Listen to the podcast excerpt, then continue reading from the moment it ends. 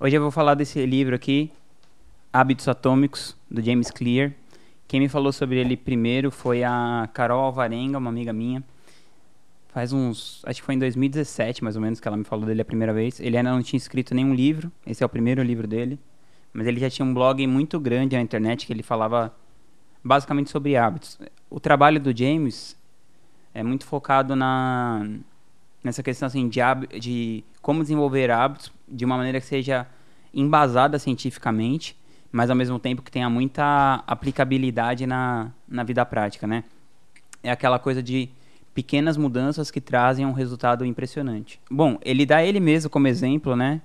Que ele fala que assim, a, a sua mudança de hábitos você faz de uma forma que você assuma a sua identidade, né? Então, ele queria ser escritor, e ele, ele definiu aquilo, né, como uma identidade para ele, que ele seria escritor. E para ser escritor ele tinha que ter o hábito de escrever e publicar com frequência. Então ele ficou por vários anos publicando de, é, toda segunda e quinta artigos com, no site dele. E com o tempo ele foi criando uma newsletter que ele ia mandando esses artigos. E até quando ele escreveu esse livro ele tinha perto de uns quinhentos mil inscritos nessa newsletter dele. Então é uma coisa muito impressionante. A primeira história que ele conta, eu acho muito interessante, é uma história sobre a equipe de ciclismo da Grã-Bretanha. É uma equipe que passou assim, cem, mais de cem anos e só tinha ganho uma medalha de ouro durante cem anos. E eles queriam muito mudar essa imagem que a equipe de ciclismo tinha é, um pouco antes das Olimpíadas de Londres. Então, na verdade, antes das Olimpíadas de Pequim, é, eles contrataram um, um supervisor, um diretor de treinamento, que é o David Brailsford. E ele, come... e ele acreditava numa coisa que era é... você agregar um ganho marginal em várias coisas ia fazer uma diferença muito grande. Então, se você pegar um exemplo assim, uma coisa, qualquer coisa, tipo dinheiro, se você mudar um por cento o quanto você me...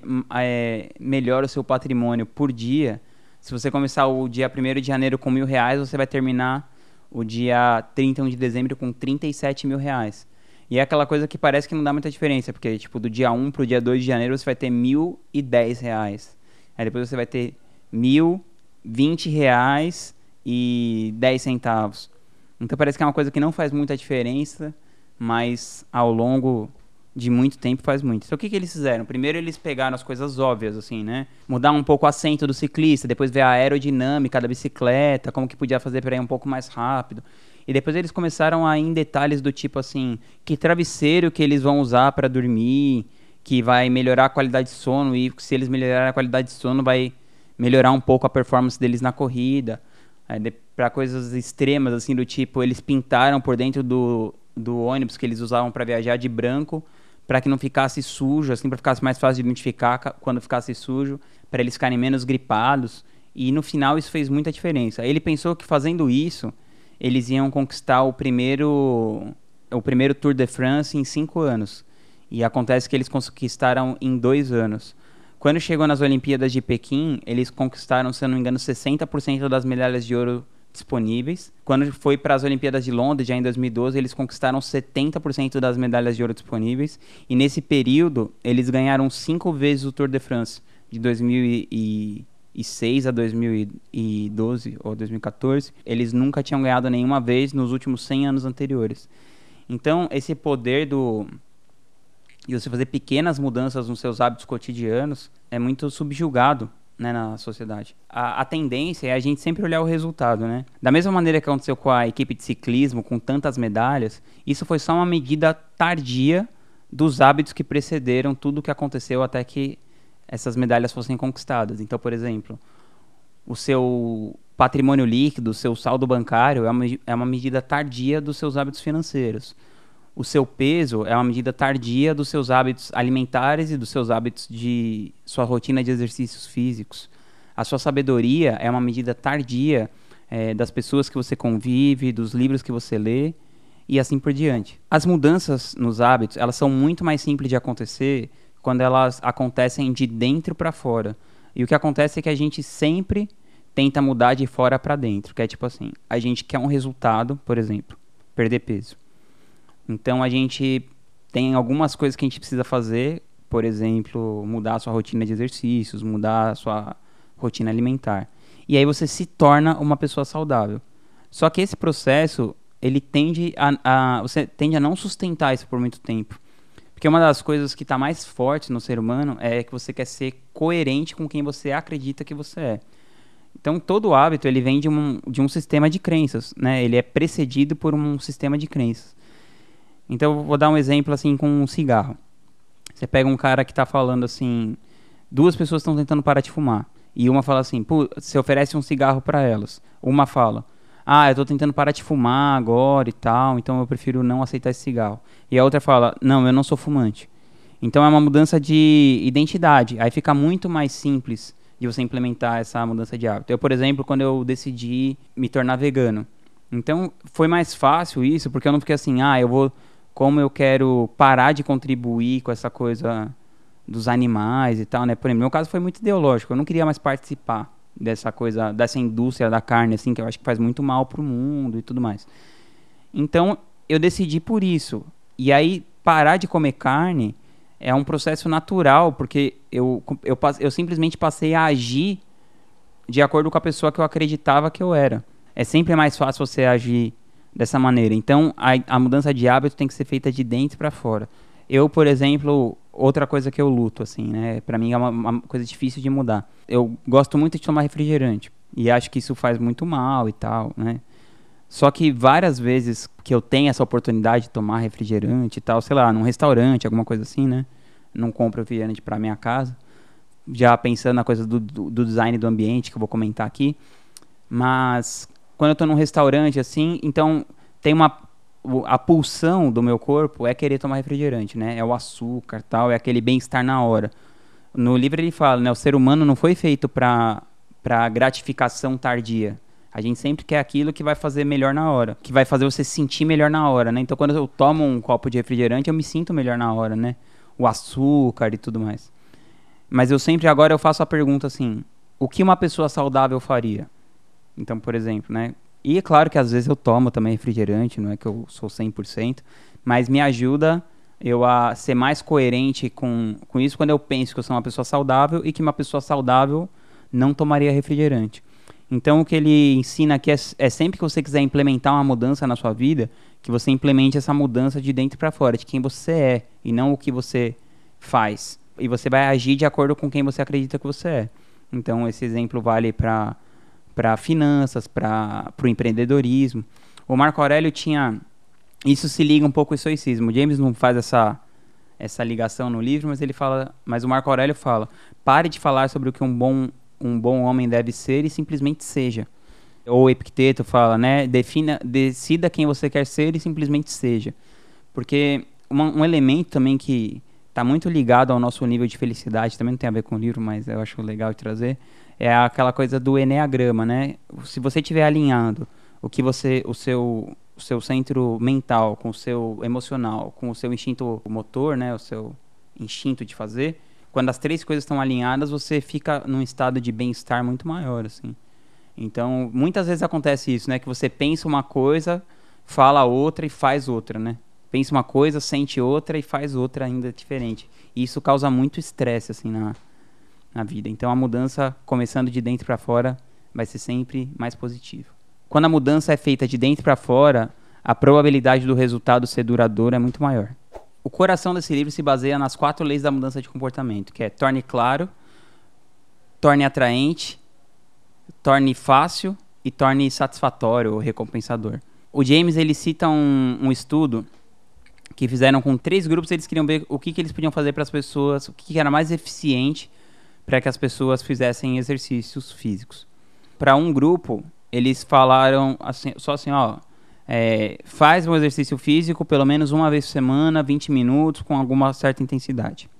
Para o segundo grupo, eles, eles aplicaram uma palestra motivacional, além disso, aplicaram uma palestra motivacional falando tipo, todos os benefícios que a pessoa teria em fazer atividade, ainda que fosse uma vez por semana por vinte minutos. E para o terceiro grupo, eles aplicaram também a palestra motivacional, só que eles pediram para eles se comprometerem na hora com a data e o local que eles iam fazer os exercícios. E o resultado foi que os dois primeiros grupos, a diferença foi muito pouca. O primeiro trinta e cinco por cento das pessoas fizeram e o segundo trinta e oito por cento. Já no terceiro grupo, noventa e um por cento das pessoas fez o exercício pelo menos uma vez. Ou seja, se você quer, quer implementar um hábito na sua vida, planeja a hora e o local que isso vai acontecer na sua vida. Se não está na sua agenda, se não está marcado em algum lugar, grande chance são de que não vai acontecer. Por exemplo, eu tenho que tomar uma medicação todos os dias e eu esquecia, tipo, direto, assim. Aí eu comecei a colocar um alarme é, para tocar, para me avisar para eu tomar o remédio. Então, passei a fazer isso com muito mais frequência. Eu passei a determinar horários e locais aonde eu ia, por exemplo, ler, tocar piano, fazer exercício. E isso aumentou sensivelmente a minha frequência nessas atividades que, vez ou outra, era difícil de eu fazer. Outra, outra coisa que fez bastante diferença também, que é um conceito que ele cita aqui no livro, que é o empilhamento de hábitos. Então, vou dar um exemplo. Muitos problemas que a gente tem com a higiene bucal é porque não passa fio dental, porque as pessoas não costumam passar fio dental. E uma das coisas que mais faz as pessoas não passarem fio dental é porque o fio dental não está claro. Geralmente, o fio dental fica dentro da gaveta. É, quando eu comecei, por exemplo, eu percebi isso e comecei a colocar o fio dental do lado da... da escova de dente, por exemplo, eu comecei a passar fio dental sempre que eu escovava o dente. Tem um cachorrinho que é o Matias, então todos os dias, todos os dias quando eu acordo, a primeira coisa que eu faço é dar comida pra ele. Aí eu dou comida pra ele, coloco meu café. E é assim que eu faço isso, todos os dias eu faço doze flexões de braço por dia. dez, doze, sei lá, alguma coisa assim. E isso vai fazer uma grande diferença no meu físico, na minha saúde? Não, mas é mais um voto que eu arrecado para minha identidade de que eu sou uma pessoa que se exercita. Então eu estou o máximo que eu posso empilhando um hábito no outro. Eu vejo um hábito que acontece sempre e eu empilho um hábito que eu quero que aconteça, mas eu estou com alguma dificuldade de implementar no meu dia a dia. Então você marcar um, um horário e um local e o empilhamento de hábitos são duas maneiras das mais eficientes que eu acho que é para você tornar o hábito claro. E aí a, a lei inversa desse hábito, né, é você tornar o hábito invisível. Então, por exemplo, tem muitas pessoas que gastam muito tempo vendo Netflix ou jogando videogame. Então, por exemplo, se você chega na sua casa, os, seus, os controles do videogame já estão em cima do seu sofá, é, o controle remoto da tê vê já está lá, é só você sentar, apertar um botão e começar a jogar, é muito fácil, né? Então você está tornando esse hábito muito claro. O que, que seria uma maneira de tornar esse hábito difícil, mais invisível? Você desplugar todos os fios do videogame toda vez que você acabar de usar, você guardar o videogame em outro ambiente, por exemplo, numa gaveta, você tirar os controles da vista, né? O, os controles do videogame, o, do console, na vista. Então, quando você for jogar, você vai ter que ter esses passos a mais, porque assim, primeiro que você não vai só bater o olho e já começar a jogar, você vai ter que pensar que você quer jogar, vai ter que ligar. Ele dá esse exemplo falando de um empreendedor que chama Thomas Frank, que é um cara que jogava muito videogame, por exemplo.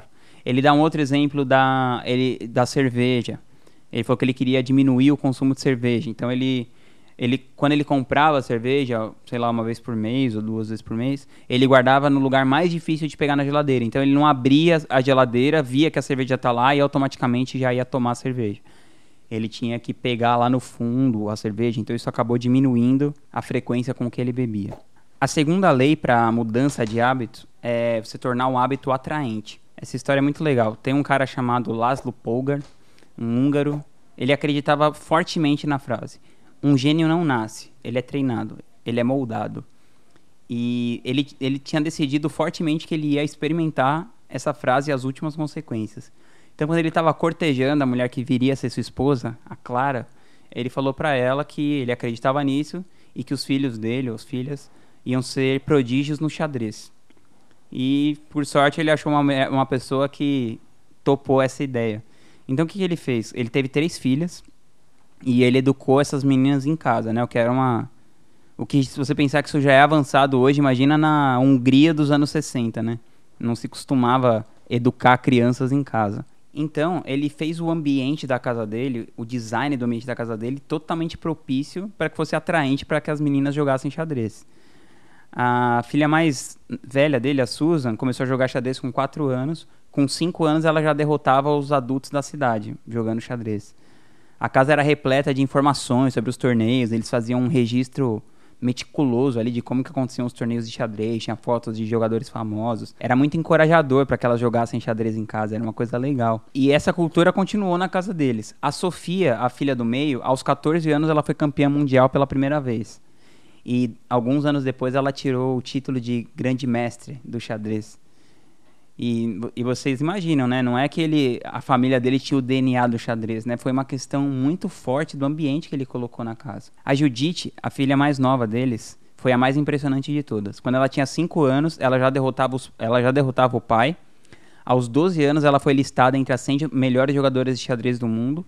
E durante vinte e sete anos, ela foi a melhor jogadora de xadrez do mundo.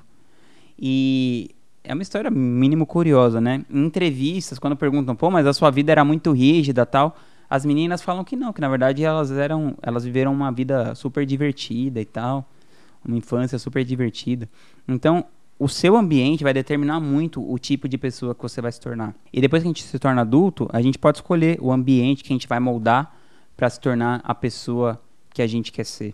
Então, se você quer, por exemplo, ter uma vida mais saudável, se você fica andando com um monte de gente que só come fritura, fuma, bebe e tal, vai ser difícil de você prosperar esse hábito num ambiente tão hostil. Então, para essas meninas, foi muito mais fácil elas desenvolverem o potencial delas no xadrez. Eu acho que, claro, que teve uma mistura de várias coisas para que elas se tornassem todas jogadoras de elite de nível mundial. Mas eu acho que no espectro de onde você está para onde você quer ir, você tem uma zona de atuação muito grande que você pode mover para fazer que isso aconteça. É muito sedutor você se encaixar nas normas sociais do ambiente no qual você está inserido, né? Você pensar por que que uma pessoa que nasce em Barcelona torce para o Barcelona. Por exemplo, eu tenho uma comunidade na internet que se chama Estrategistas Digitais. Lá a gente é um grupo de pessoas que trabalha criando audiências na internet, rentabilizando essas, essa audiência, trabalhando com essas estratégias dentro do empreendedorismo digital. E lá comportamentos como leitura são muito encorajados, comportamentos como você estudar autoconhecimento, essa coisa de você cuidar de si mesmo, né, do empreendedor, da empreendedora, para que essa pessoa tenha a capacidade de levar o negócio adiante. Isso está muito enraizado na gente. É como diz a Sansa Stark no Game of Thrones, né? O lobo solitário morre, mas a matilha sobrevive. And the snows fall and the white winds blow. The lone wolf dies, but the pack survives. Um outro jeito de você tomar um, tornar um hábito atraente seria assim, supondo que você está o tempo todo querendo checar suas redes sociais e isso não é tão legal para você. E você tem muita dificuldade em impor uma rotina de exercícios físicos. Então você fala assim, tá, eu vou checar o meu Facebook, o meu Instagram por quinze minutos, depois de eu fazer trinta agachamentos, trinta flexões e trinta abdominais. Então você condiciona uma coisa a outra, você faz um comportamento que você quer, desde que você faça antes um comportamento que você precisa. Essa é uma outra maneira de se tornar o comportamento que você precisa fazer mais atraente, esse compromisso com você mesmo. Outro exemplo do Thomas Frank é que ele tinha dificuldade de acordar cedo. Então o que, que ele fez? Ele programou um tweet automático que entrava todos os dias às seis da manhã e falava alguma coisa tipo assim, eu sou um preguiçoso inútil, por isso que eu não estou acordado. Então a primeira pessoa que comentar aqui com o número da conta, eu vou mandar vinte e cinco dólares para ela. E ele, por mais de um ano, só mandou dinheiro para duas pessoas. Duas vezes que ele perdeu a hora e não conseguia acordar tempo suficiente para ir lá e desprogramar o tweet de acontecer. É um, uma coisa um pouco mais extrema, mas eu acho que ainda assim é bem legal. A quarta lei é tornar satisfatório. Todo hábito que é imediatamente recompensado, ele tende a ser mais vezes repetido. E todo hábito que é imediatamente punido, ele tende a ser evitado. E existe um descompasso no mundo de hoje entre o hábito que é bom para você e é imediatamente punido e só é recompensado depois. Então, por exemplo, você vai fazer exercício físico. É desconfortável na hora e você não vai ver o benefício nenhum na hora, é, os, os grandes benefícios, né? Como melhorar a sua saúde, como você se sentir bem. Não vai ser na hora assim, que você vai sentir essa coisa boa. Então, um jeito de se tornar satisfatório é, por exemplo, procurar um exercício que você goste de fazer na hora. Do tipo, é, eu prefiro nadar do que ficar fazendo musculação. Então, eu coloquei mais natação na minha rotina de exercício. Como que você pode tornar um hábito insatisfatório que é, bom pra, que é ruim para você? Então, por exemplo, tinha um casal que estava gastando muito dinheiro com restaurantes. Então, assim, eles estavam gastando muita grana com restaurante, não estavam comendo saudável, mas é gostoso comer no restaurante. Eles criaram um fundo que chamava Viagem Europa. E toda vez que eles iam comer em restaurante mais do que uma vez por semana, eles colocavam que eles estavam prejudicando a viagem deles para a Europa. Então, para ficar insatisfatório deles comerem em restaurantes mais do que uma vez por semana. E eles abriram uma conta que chamava Viagem Europa. E toda vez que eles cozinhavam em casa juntos e faziam aquela atividade tornaram aquela atividade mais agradável, eles colocavam tipo trinta dólares, cinquenta dólares nesse fundo de viagem à Europa. E à medida que eles iam fazendo isso ao longo do ano, aquele fundo ia crescendo e a viagem deles da Europa ia ficando mais próxima. Então eles tornavam insatisfatório fazer o que eles queriam fazer, né, que seria o que eles tinham vontade de fazer, mas que não é o que eles queriam fazer, que seria comer fora muitas vezes por semana. E aí, para concluir, eu vou falar sobre o traqueamento de hábitos. Como que você mantém isso ao longo do tempo? Eu uso um aplicativo que se chama Way of Life para traquear os meus hábitos. Então, cada vez que eu cumpro algum hábito, eu vou lá e coloco um botãozinho verde que vai mostrando que eu que eu tô fazendo aquele hábito. Isso já dá uma sensaçãozinha boa, né? E também você consegue ver estatisticamente o quanto você está progredindo ao longo do caminho. E progresso é uma das coisas que dá mais sensação de felicidade para o ser humano, né? A sensação que você está progredindo em alguma coisa. Então é isso, se inscreve no canal. É, deixe seu review, se você estiver ouvindo o meu podcast, deixe seu review aqui no podcast, falando sobre o que, que você achou. Fala um, faz um comentário aqui sobre o livro, Hábitos Atômicos, sobre os seus hábitos, como é que estão hoje, o que, que você quer mudar e se esse, se esse conteúdo gerou algum valor para você. Até a próxima.